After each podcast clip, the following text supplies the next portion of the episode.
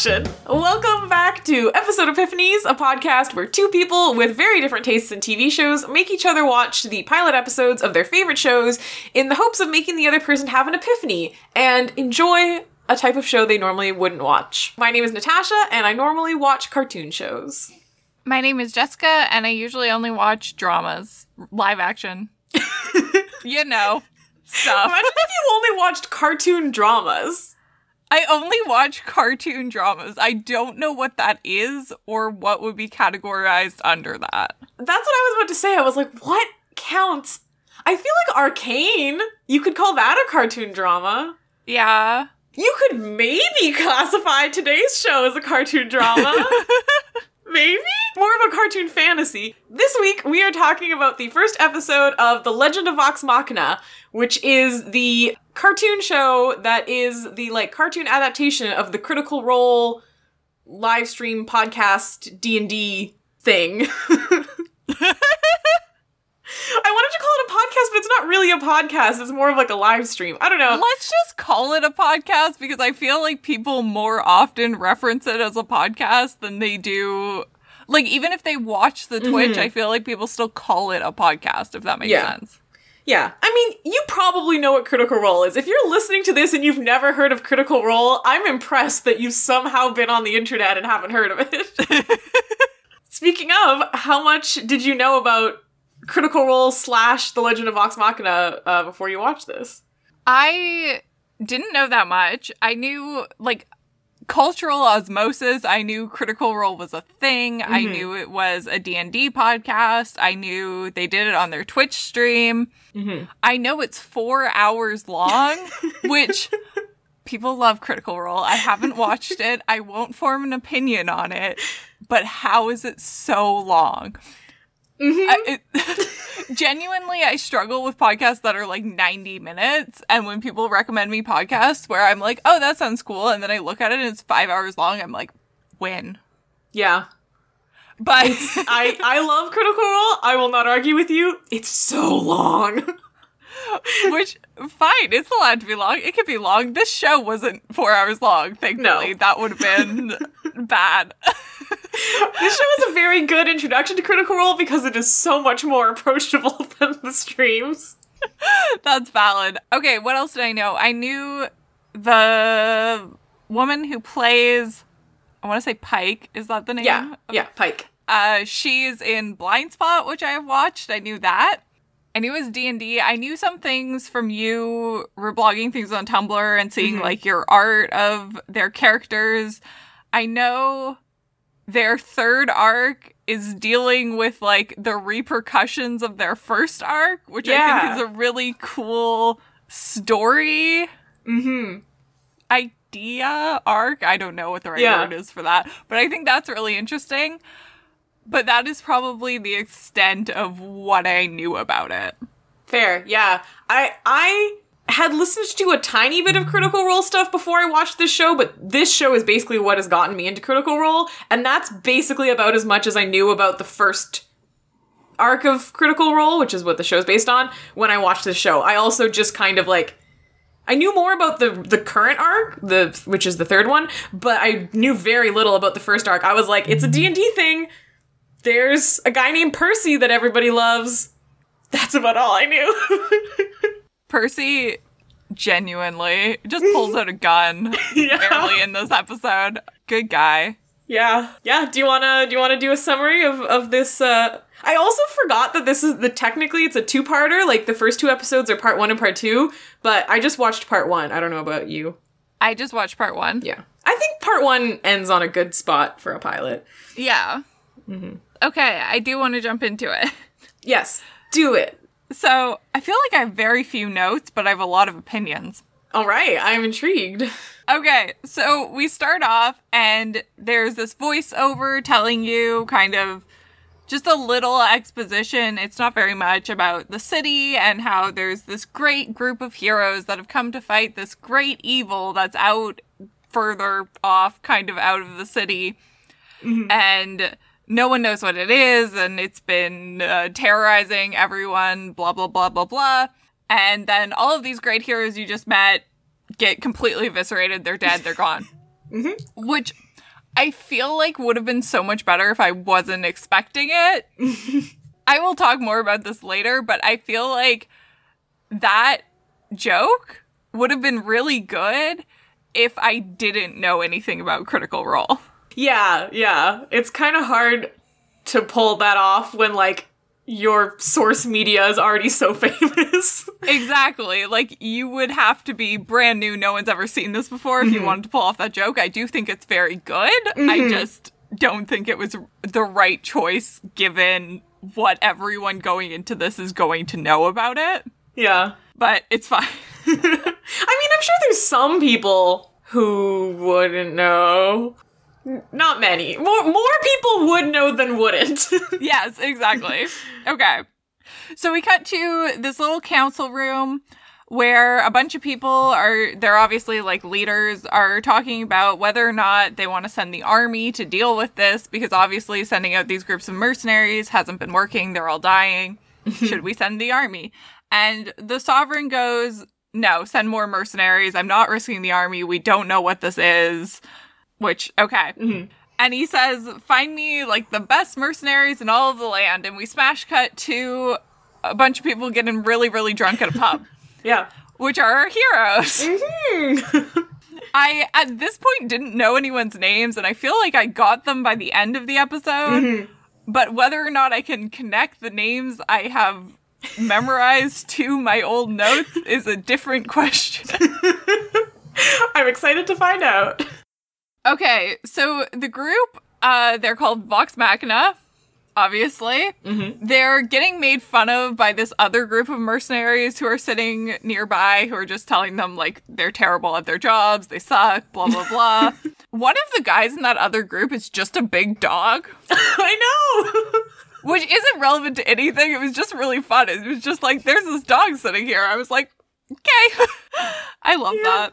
I'm like, I'm curious if that's a, if if there's a species in D and D that is dog people, or if, if that's if you just, That was just, that. artistic license? Like, I don't know. Yeah, I don't know.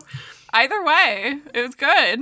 And then Vax, is the same Vax? It's Vax and Vex, right? Yes, Vax is the guy. So Vax walks over to these people and confronts the other leader and flirts with him. Mm-hmm.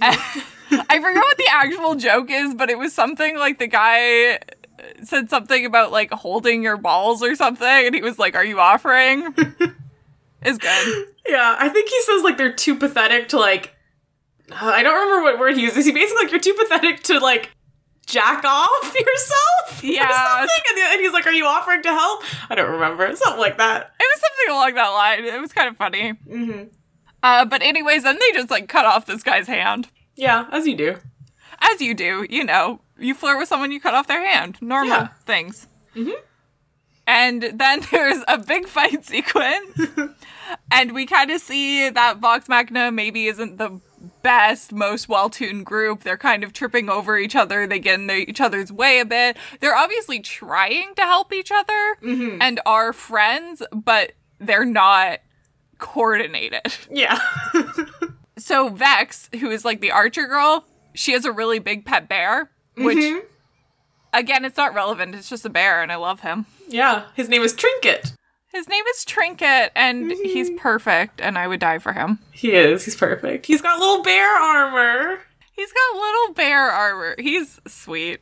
hmm What a sweet giant bear that could kill you. Yeah. So while they're having this fight, their bard, uh, whose name is Scanlan, Yeah. Scanlan. is upstairs seducing a naked woman, which is it's really odd because they're both already naked and in bed, and yet he seems to be serenading her for the purpose of getting her into bed. And I I didn't understand the course of events there. It wasn't He's a bard. I feel like he, you know, part of sleeping with a bard is they sing to you. I don't know. sure. Yeah, I Sure. don't know. I don't know. It's it's not that important. That's what he chose to do. Yeah. So they get kicked out of the bar for fighting, and Pike has this speech where she's like, maybe we should try doing something good because doing all this bad stuff hasn't been working out for us, and well, maybe we should try it the other way around. Mhm.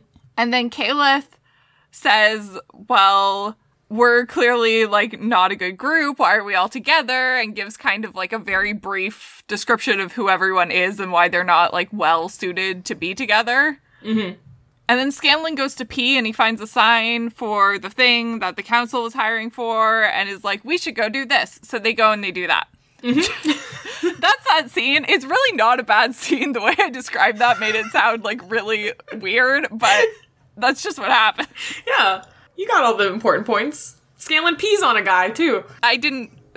That wasn't important for my point. The only thing that's important about that scene is that the guy he pees on is clearly supposed to look like Matt Mercer, the GM. Terrible. Anyways, they go to see the council. They almost immediately get kicked out for just being like a drunk, terrible group of idiots. Mhm. And then Scanlan starts singing the song about their adventuring team, which is a little. Uh, it's just kind of like this is what this person does, and this is how they're good and great, which it feels a little far into the episode to have done that. like, I understand the purpose of it, and I think it was a good move. It just I feel like I've been with these characters so long already, and then there's like this Sailor Moon esque intro to them.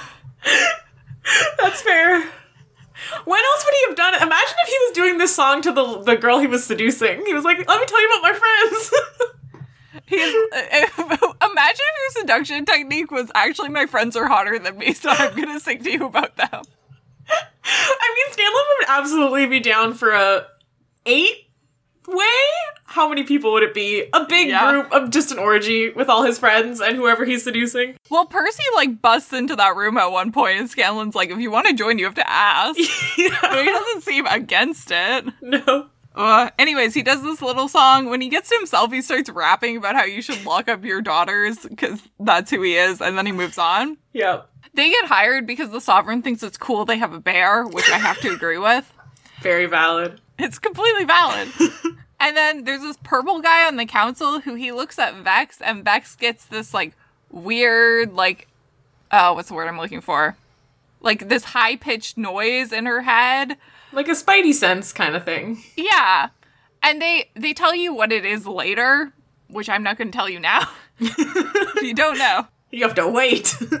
But it's just kind of a moment. I kind of did think like knowing it was a D&D podcast that maybe mm-hmm. there was like a role here to try to prevent like a psychic damage spell from going out or something. Mm. It's it is a D&D thing. It's a thing that um rangers, I think anyways, I'm pretty sure is what it is. Cuz she's a ranger in the game. Rangers have like a preferred enemy type and they can sense when that enemy type is around. And I think that hers is dragons. That makes sense. Spoilers for the rest of the episode. So I think that that's what it is. I think it's like a mechanic from the game of, of something rangers can do. That's cool. Okay. I did kind of get that moment where I was like this is definitely like there's something D&D going on here. Anyways, the council drops them off in a bad area. They're on like a weird flying ship. Vex tries to talk to Vax and doesn't really get the moment and uh, they land and they're told to just live their lives. and Just just hang out here. you're here now, fix the problem. yeah. That's your job. So Keyleth is asking the trees for help because her thing is nature magic. She's not just insane. Imagine if she was. Imagine if she wasn't a druid and it was just like she just talks to trees. That would be incredibly funny. Imagine if she was like an artificer, but she just talked to trees. I feel Just like an fun. artificer is the opposite of a druid. Uh, kind of, kinda. Uh, anyways, so the rest of the team is asking actual people in the village for help, and this little family asks Pike to bless the house, and Pike can't really do it. She's clearly out of practice. She hasn't been doing blessings. Um, yeah. Yeah. and uh, Vax is showing the little kid like a magic trick, like a coin trick. So the kids finally tell them that the creature was flying and they know what direction it went, which is very helpful. And this isn't a real issue because obviously, like, it doesn't matter, but the way they're talking about this at the start of it makes it seem like it's going to be such a, like, unique evil or something, like, so overpowered and crazy. And then it's like, it's a dragon. And I. like have they never seen dragons before? Because vex definitely has seen a dragon and knows what a dragon is. And no one reacts to the dragon in a way that connects for me with the thing at the start where they're like no great evil no idea what that is. I feel like I also kind of got that sense when I was watching it. I feel like in this world, in in in Taldore or, or Exandria, the, the world of this story, I- feel like dragons are a bigger threat than they are in most other media. I feel like in I feel like I've absorbed so much media where like dragons are like scary and dangerous, but they're not like the biggest threat, right? Okay, but that's not my problem. It's okay that the dragon is like a big threat. That's fine. My issue is that no one in the start, it's given this sense that no one has any clue what the fuck a dragon is or could be or could do. And then we run into a dragon and everyone on the entire team is like, yeah, that's a dragon. Mm, that's fair. Yeah. I, I yeah, I kind of like yeah. the, the, the I, I get what you're saying. Like the, the way they react to it is is like it's a bigger like yeah. I, I expected it to be something else or something, but like I think it's because dragons are like just so dangerous apparently. But like yeah, also it does just kind of seem like no one's ever heard of them before or or something. I don't know.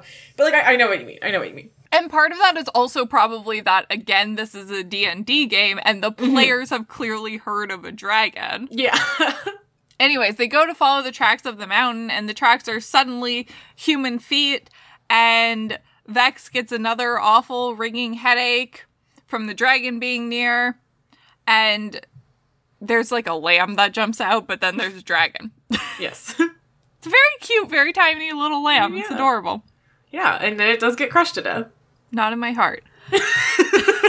Anyways, big dragon attacks. It's very scary. Percy wants to run because Percy's a reasonable human being who has a gun and there's a dragon. Uh-huh. And Grog wants to fight. Grog's like, nope, fuck this, we're fighting. Mm-hmm. And they're all fighting. There's a lot of things going anywhere. Uh, Keyleth is kind of in shock. People have to yell at her to get her to make a spell and start, but then her spell kind of backfires and makes the dragon more powerful. Mm-hmm. Again, I assume this is a D&D spell thing where she used like an electric spell on an electric creature and it was just a bad call. yeah. Anyways, Pike casts a shield uh, to protect them all from the dragon's damage, and then a big rock falls and crushes them. But obviously they're okay because this is the first episode. Mm-hmm. That would be such a power move to be like, you know, this famous show with all these famous characters, we're gonna kill them in the first episode and it's gonna be about other people. Can you imagine though how funny it would be? The start of this episode is them suddenly killing this big group of like powerful Avengers, mm-hmm. and then like two thirds of the way into this episode, they kill the people that you thought were going to be the main characters, and then they throw yet another group at you. that would be amazing. That would be very funny. Especially after they do the whole like song introducing the characters and stuff. They would have really committed to trying to get you to believe those were the main characters at that point, and then been like, no. Lol, no. we crush them with a rock. Fuck. Anyways, Yeah. they're alive because Keyleth essentially grew a big giant plant that supported mm-hmm. the rocks, so they're fine. They start debating about whether or not to go on, if they really think this is something they should do, or if they should go back to the council and is this their responsibility and blah blah blah. Mm-hmm. And then Vex has this big dramatic speech about how I can tell from your face that you just like heard my tone and were like, uh, uh. I can tell when you're when you're gonna complain about something. I have reasoning. I have really good reasoning for this one. Okay, No, no, that's fair. That's fair. His big uh, speech about how a dragon killed her mother, so she spent her whole life researching dragons, and she can feel when they're near. And she reveals to the group that she had the same feeling at the palace. And okay, to me, this is a one to one connection of. You saw human footsteps when you were tracking the dragon. The guy was a human. Obviously, he is a dragon. Mm-hmm. But they kind of are like, hmm, weird. And I'm like, no, that's one yeah, to one. yeah, no, I agree. It's a little. Is that really what my complaint is? My issue with this is this speech feels very forced into this moment mm. and like obviously I haven't listened to Critical Role, but knowing this is a D&D podcast, this almost seems like the actor was having a conversation with the DM where the DM was like, "Okay, we finished that fight. Like how are you feeling? What's your character going through?"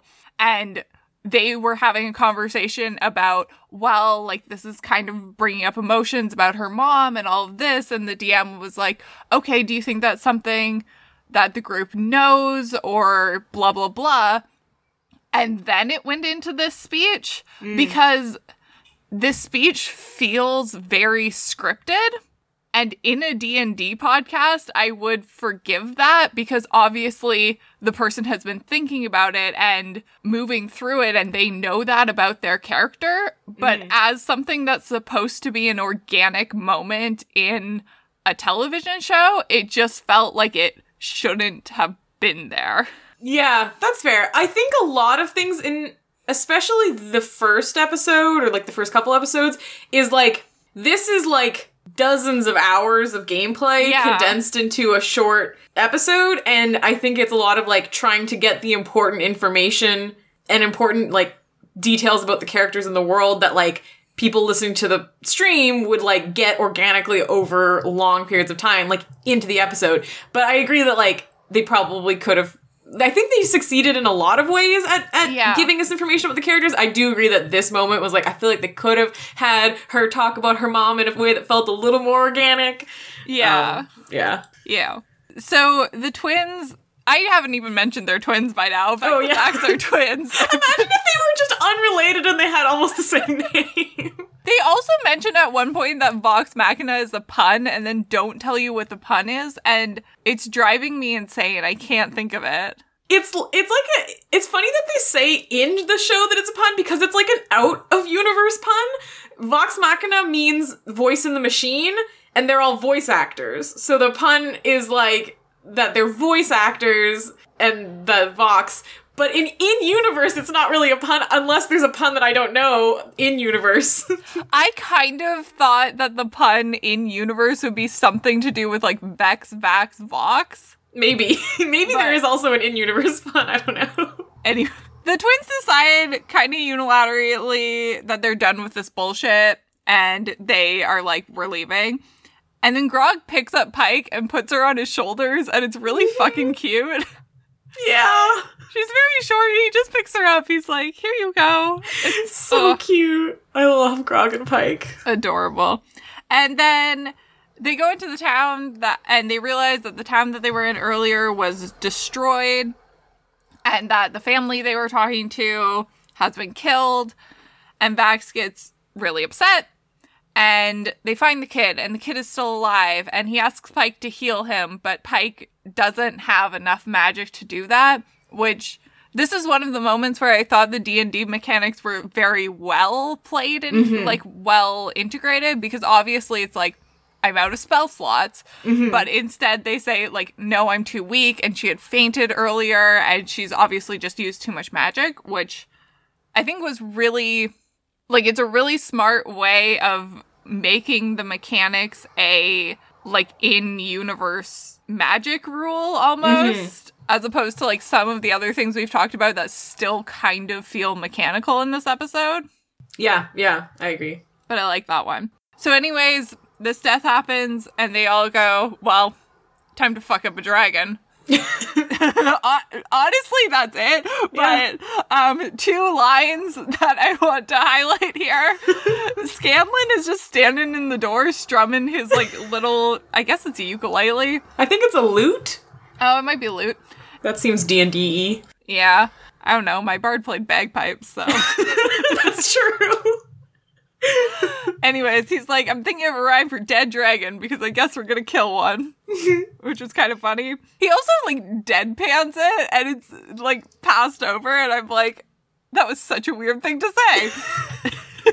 It's very good though. um, and Vax ends the episode with, We'll die gloriously and we'll kill the fucking dragon, which is kind of funny. Yeah, Yeah, and that that is episode one. that is. That sure is. So what what did you think? You kind of talked about it while you were summarizing, but I did.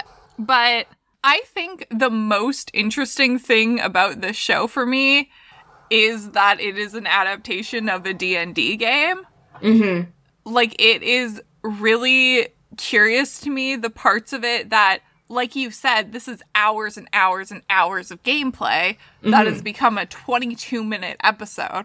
Mm-hmm. And it's really interesting what in that works and that they can find their ways around, like the spell Keyleth casts on the dragon and Pike running out of magic, and what isn't working, like this speech that in a D&D game I could see the character making that speech, but in the show it feels too scripted. And what's really odd to me is like 99.99% of your audience 100% knows what the show is. Mm-hmm. Very unlikely anyone is going into the show with no knowledge of what Critical Role is or at least mm-hmm. no knowledge of what D&D is. Mm-hmm. But it's very interesting to me as like as much as the show is setting up who the characters are and what's happening, there's very little exposition to the actual world.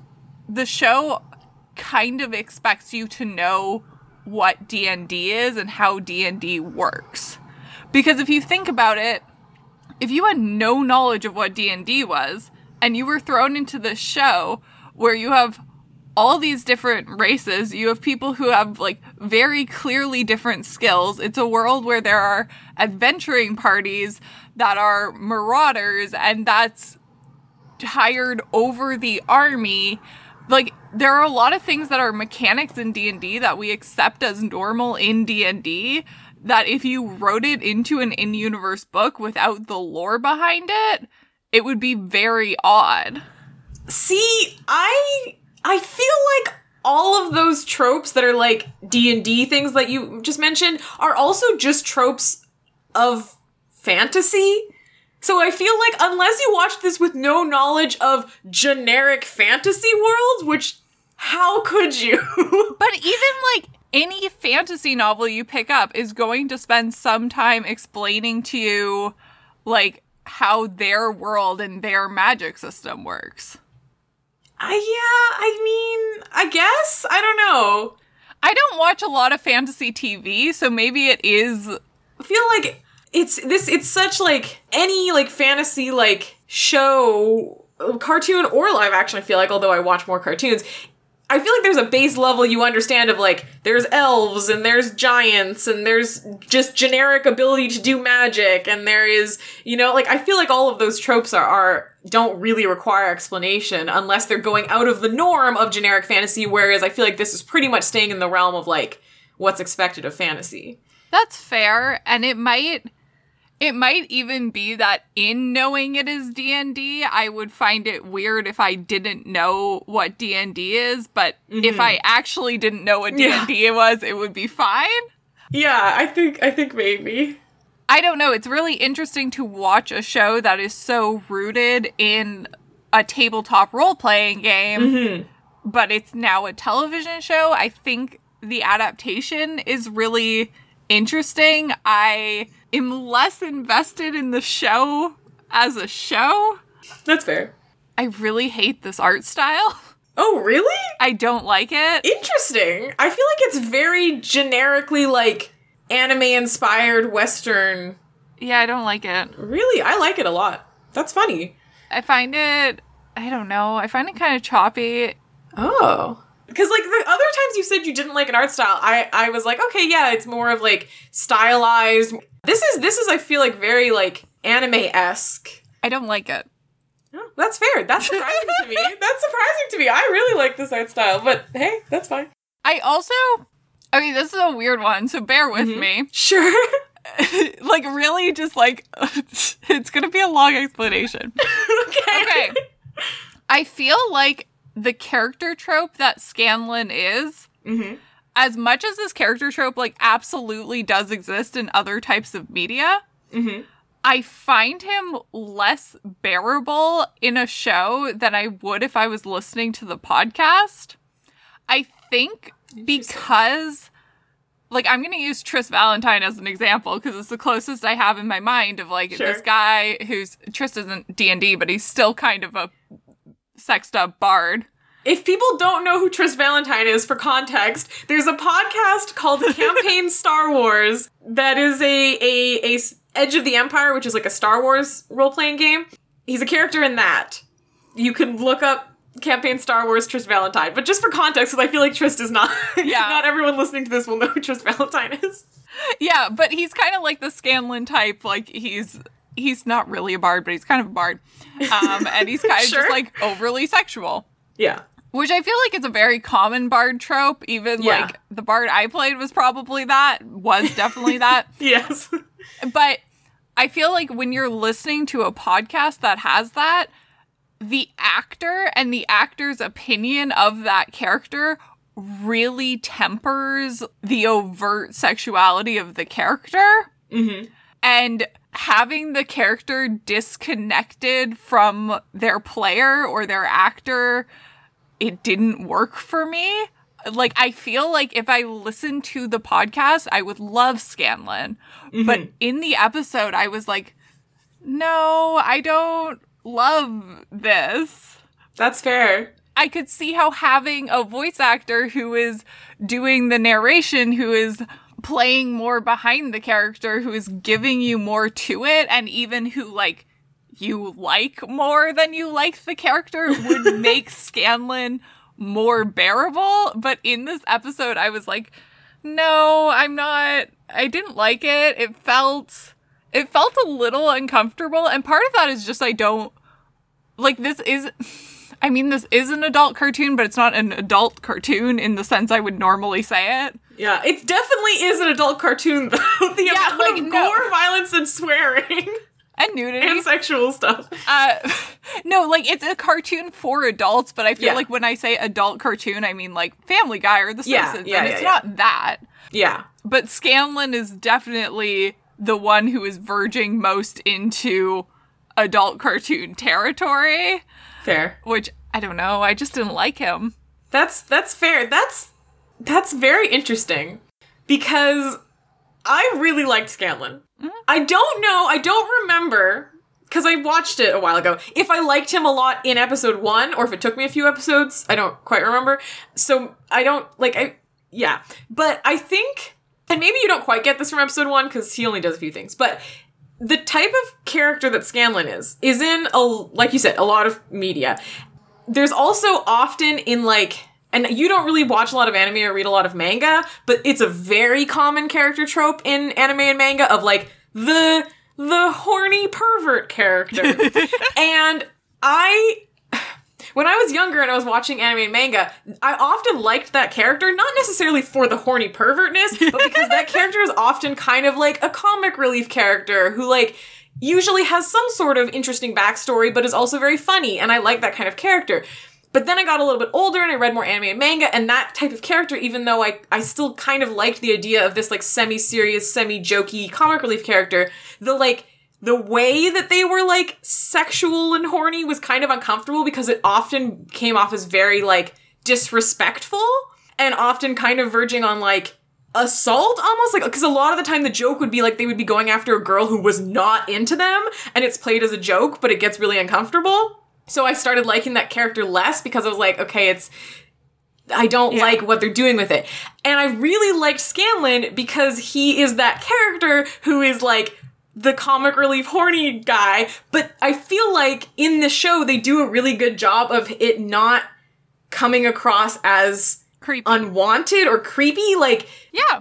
every time they show him with someone, most of the time, I, I'd have to think about it, but like it's like someone who wants it. Like he's like the the scene with the woman in the bed. Like Yeah. she very much clearly wants to be having sex with him, and like.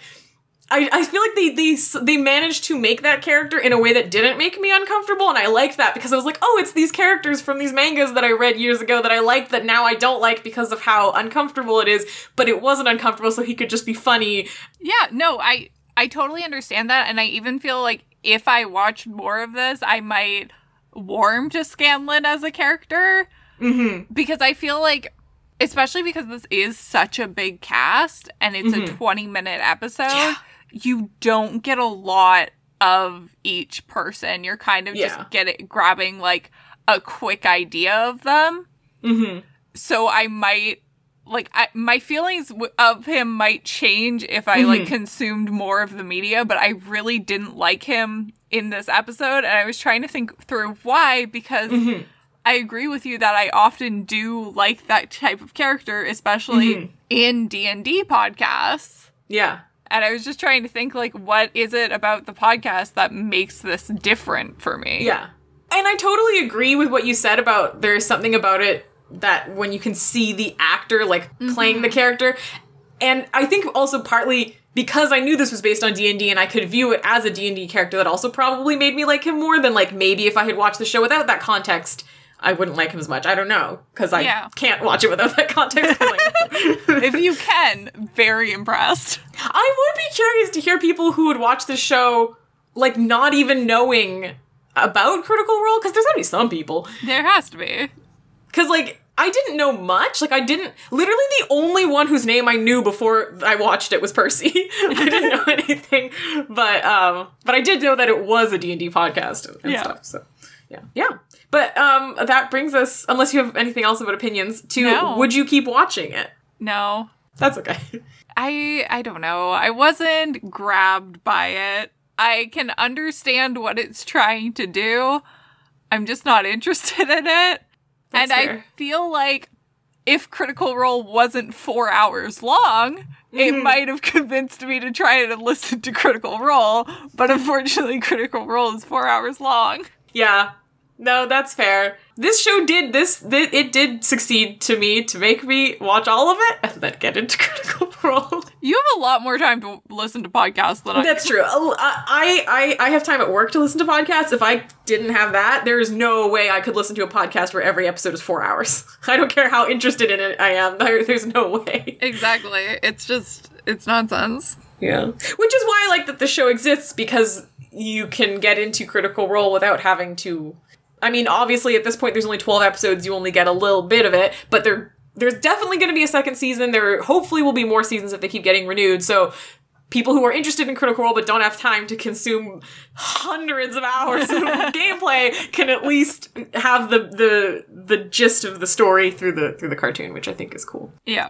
which is nice too because like you said the new season of the podcast season 3 or campaign 3 is dealing a lot with the repercussions of what happened in campaign 1 and i started with campaign 3 because it's the current one and i wanted to be caught up because it was a lot quicker to catch up to like Yeah. you know 15 episodes or whatever was out than 100 whatever so but i could start campaign 3 and i could and just from this season of the cartoon, a lot of the stuff that is like being brought up in campaign three is covered in the cartoon. So even though I haven't listened to campaign one, I have enough context from the cartoon and from a little bit of Googling to like get what they're doing in campaign three, which I think is cool. And I wonder if that's a little bit on purpose that they were like, we can, because in campaign two, they don't address campaign one very much because they wanted it to be separate.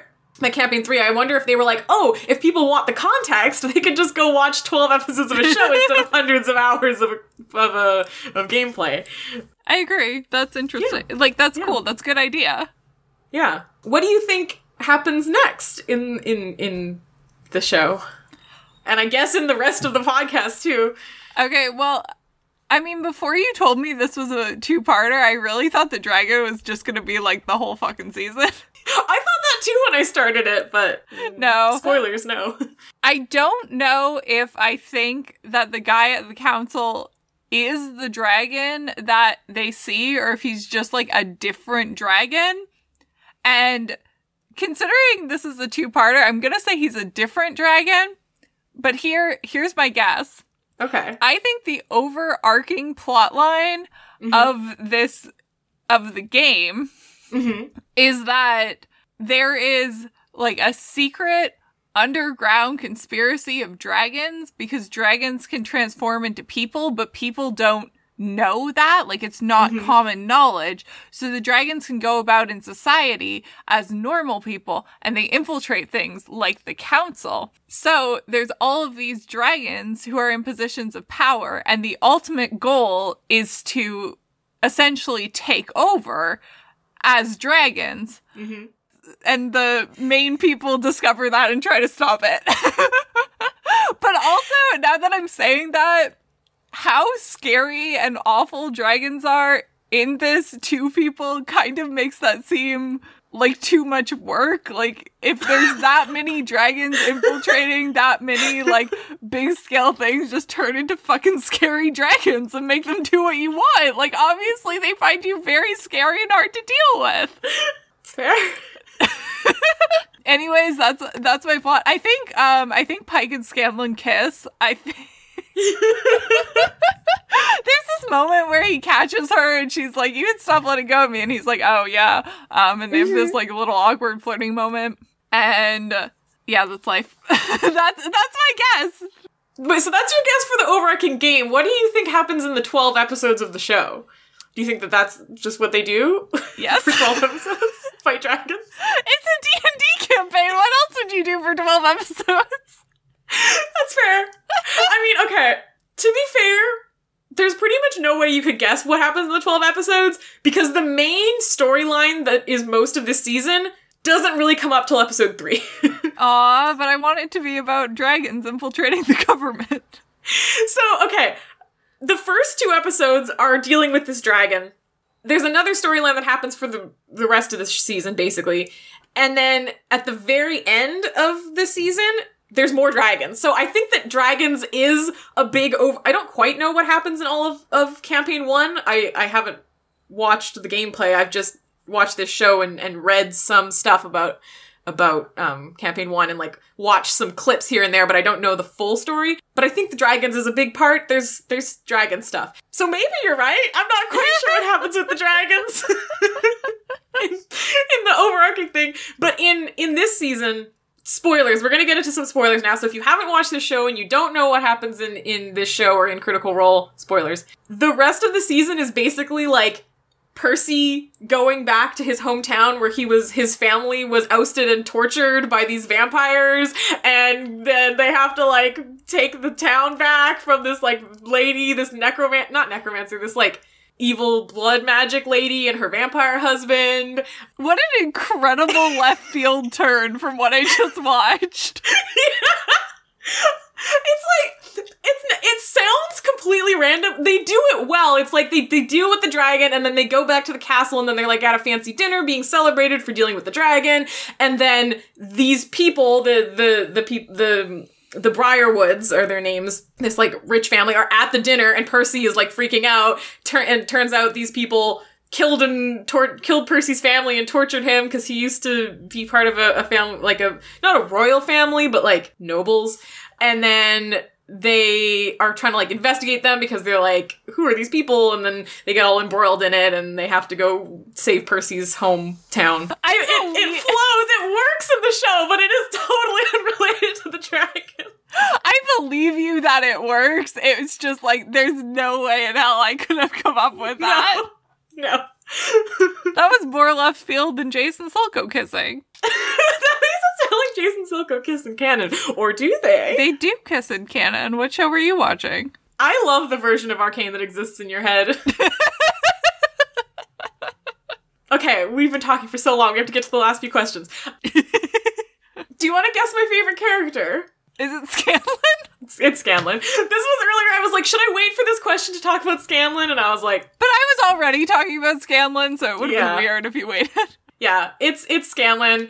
Honestly, the reason I got into Critical Role is basically Scanlan. I watched the show and I was like, Scanlan's great. And then I watched some like clips of his voice actor like as Scanlan and as his other characters, and then I was like, I love his characters and all the other characters too. Now I have to watch all of them. That's fair. yeah, for all the reasons I already talked about. I like the other characters too, but I like Percy as a gun, and he's kind of an asshole. Percy's great. I mean, if you like Percy, you should watch the rest of the show because it's all about Percy. I, I mean, I don't think the whole like I, I think for future seasons we'll probably focus on different characters, Yeah. but this season is very much like the Percy season. Which is great. Because Percy is a great character. So the ship question is kind of a trick question. Okay. Do you want to try to guess? Okay, I'll just tell. So there are some ships in this, but the ship that I want to talk about is is is a platonic ship. It's not romantic. Okay, so your favorite ship is a friendship. Yes. Can you guess my favorite friendship? Calith and Scannon. Keyleth and Scanlon? Scanlan? No. That would be funny to me though, because she's so sweet and innocent, and he's such Yes. a like weirdo. that would be very funny. No, they don't. I mean, they interact, but I wouldn't say that Keyleth and Scanlan have like a really particular friendship in the show. Is Scanlan one of the two people? No. Okay, it's like Grog and Pike. Yes. I guess that's solely based on the piggyback ride. Grog and Pike have the cutest friendship.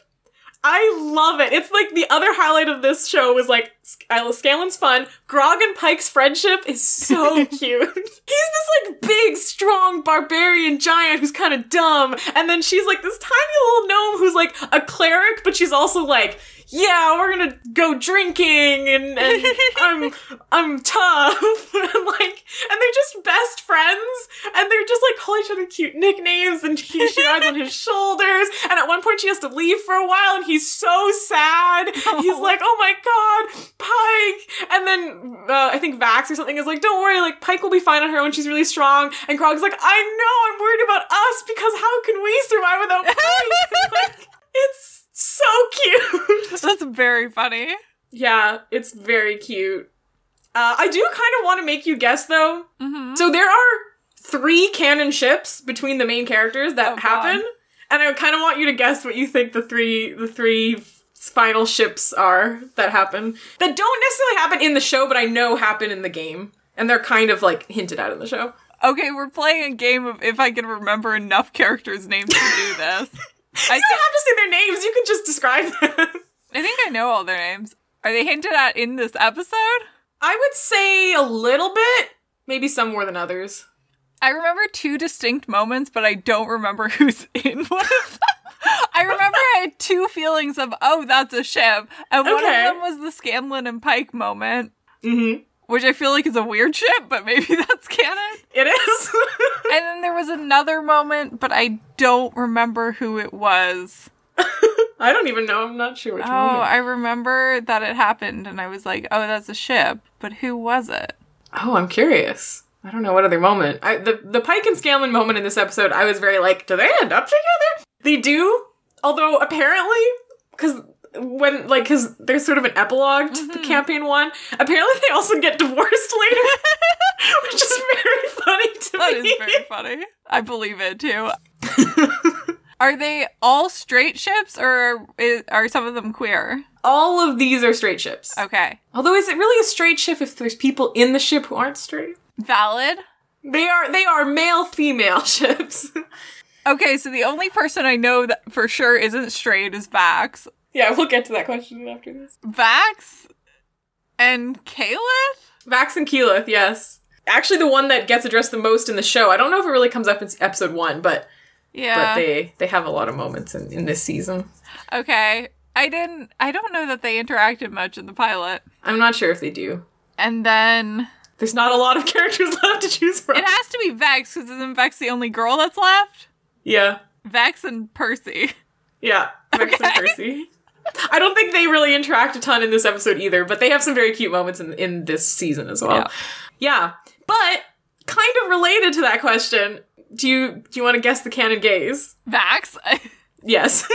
Vax is extremely bisexual. Vax also has another canon relationship in the game and in, in the show with a guy named Gilmore who's like a shopkeep that they visit a lot, who's great. They have a great relationship, but he ends up like having kind of relationship with Gilmore and kind of relationship with Keyleth and ends up with Keyleth at the end. But he and Gilmore are very good together and Vax is very canonically bisexual. Love it. Are there more? Um, okay, there's one more that is very canon in the show, and then there's also the fact that it's a D&D podcast, and I feel like no one is straight in a D&D podcast. No. Like, I think in the actual gameplay, there's a lot, like, pretty much every character, I'm pretty sure, like, has moments, um, where they're, they're not very straight because it's a D&D podcast, and everyone just flirts with everybody in D&D. That's the main point of D and D, isn't it? yeah. Uh, but there's, one- there's another character who, like, very much in the show is, is bi. I don't know. Do you want to guess? I want to I want to guess Scanlan not because of how he's acting, but purely because if you're gonna be the overly sexual bard, why would you be straight? Yeah, it's Scanlan. Scanlan flirts with men and women very overtly throughout the show. My hesitation in that is he does seem like weirdly straight in this episode. Just from like I don't know, having a having a lute over your dick just doesn't seem very queer. Doesn't it though? No, Yeah, no, Scanlan flirts with dudes in, in the show as well. I believe you. Yeah. Okay. But yeah, it it uh it's good. There's there's there's canon queers. And there's canon queers in a lot of the seasons of Critical Role in the other seasons as well. Because it's a D&D podcast and no one's straight in D&D. That's how D&D works. Yeah, it's a fantasy world where no one's straight. Absolutely. But yeah, that's that's uh that's the Legend of Vox Machina. I would I would say that if you've ever been interested in Critical Role, but you've been intimidated by how hecking long it is, you should try watching the show. And even if you only watch the show, it's still worth it. It's fun. It's good. Apparently, you get to see Percy a lot, and he's cool. You do get to see a lot of Percy. Um, you get to see a lot of all of them. I think they did a surprisingly good job of like showing all the characters in like a relatively short amount of time with a very large cast of main characters. Okay, well, thank you all for listening to us discuss the Legend of Vox Machina and D and D. Honestly, for a very long time. Yes, there needs to be more media based on D and D, so I could talk about D and D more. I love D and D. Uh, do you want to know what you're watching next time? I do want to know what I'm watching next time. Is it going to be Blindspot? I feel like it has to be Blindspot mainly because I came into this without anything, and now Yes. I'm thinking about Blindspot. So let's watch Blindspot. oh, I'm excited. I love Ashley Johnson. Again, doesn't sound like a show I would necessarily be into, but I am excited to see the pilot. I'm excited for us to mutually drag it because Oh, nice. this is a show I have zero emotional connection to. I have seen all of it, but go to fucking town on it. All right, I'm excited. Okay, so I already said thank you for listening, but thank you for listening again. You can email us at episodeepiphanies at gmail.com. You can follow us on Twitter and Instagram at epiphaniespod. Uh, if you tweet at us on Twitter, you can use our hashtag epiphaniespod. Mm-hmm. And if you leave us a review on iTunes, we will read it for you in the voice of. I want to say mm-hmm. Winnie the Pooh, but I don't know what he sounds like. I don't know, and I don't think I could do his voice even if I did know. he just sounds really like slow and sad, doesn't he? Isn't that? I think you're thinking of Eeyore. No, but like a different slow and sad. Oh, I'm sorry. I forgot that there were two slow and sads in the world. I don't know. I can't remember the last time I listened to Winnie the Pooh's voice. I yeah, I can't reply to that actually. Well, we'll read your we'll, we will read your iTunes review in a voice that is probably not the voice of Winnie the Pooh, but maybe. Maybe it would be. Maybe our natural voices sound like Winnie the Pooh we just don't know. Maybe. You would know though, because you are smarter than both of us combined. Bye. Bye!